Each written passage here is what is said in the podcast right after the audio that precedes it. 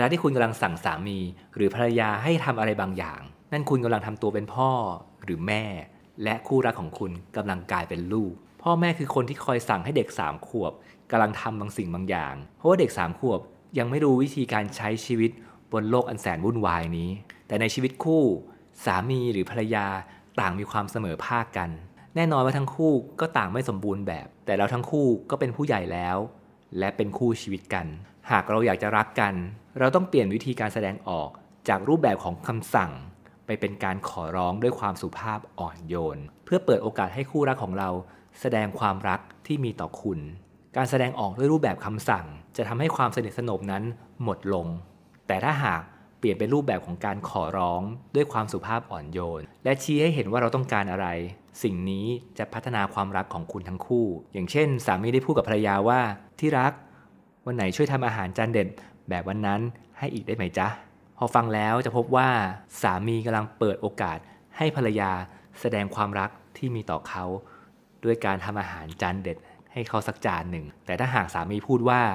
ขอข้าวอร่อยอร่อยสักจานได้ไหมเนี่ย หรือว่าที่บ้านนี้คงจะไม่มี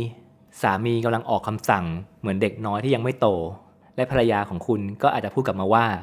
เออ ก็ไปทำกินเองก็แล้วกัน หรือถ้าหากภรรยาพูดกับสามีว่า ที่รัก เสาร์อาทิตย์นี้คุณช่วยทำความสะอาดรางน้ำหลังบ้านให้หน่อยได้ไหมจ๊ะคำพูดแบบนี้ภรรยาก็ได้เปิดโอกาสให้สามี ได้แสดงความรักกลับมาต่อภรรยา แต่ถ้าหากภรรยาพูดว่า ถ้าคุณยังไม่ไปทำความสะอาดรางน้ำสัปดาห์นี้ รางน้ำก็คงจะพังลงมาเพราะต้นไม้เนี่ยก็คงจะไปงอกบนรางน้ำได้แล้วละมั้ง ถ้าพูดแบบนี้ภรรยาก็ได้ปิดโอกาสที่สามีจะได้แสดงความรักกลับมาให้ภรรยาไปแล้ว และแปลงร่างกลายเป็นแม่ผู้จอมวงการไปแล้ว จงจำไว้ว่า เมื่อคุณขอร้องให้คนรักทำบางสิ่งบางอย่างให้กับคุณ คุณกำลังยืนยันว่า เขาหรือเธอ มีคุณค่าหรือมีความสามารถพอ ที่จะทำบางสิ่งบางอย่าง ที่มีความหมายให้กับคุณ หรือมีคุณค่าให้กับคุณได้ แต่ถ้าหากคุณออกคำสั่ง คุณจะกลายเป็นจอมเผด็จการ แทนที่จะเป็นคนรัก และคนรักของคุณก็จะไม่รู้สึกว่าเขาเป็นคนที่มีคุณค่า หรือมีความสามารถอะไร ที่มีประโยชน์หรือมีความหมายต่อคุณ คนเราไม่อาจเรียกร้องความรักจากใครได้ ด้วยการออกคำสั่ง ถึงแม้เขาจะทำตาม เขาก็ทำด้วยความกลัวหรือความรู้สึกอย่างอื่น ไม่ใช่ทำเพราะความรัก การขอร้องด้วยความสุภาพอ่อนโยน จะทำให้อีกฝ่ายรู้สึกว่ามีทางเลือก เพื่อที่จะได้ตัดสินใจแสดงความรักที่เขามีให้กับเรา และนี่คือสิ่งที่ทำให้ความรักมีความหมายครับ หากใครที่พลาดไปแล้วก็ยังไม่สายนะครับ ก็ลองนำไปปรับใช้ดูากเวลาผ่านไปแล้วทำแล้วได้ผลอย่างไร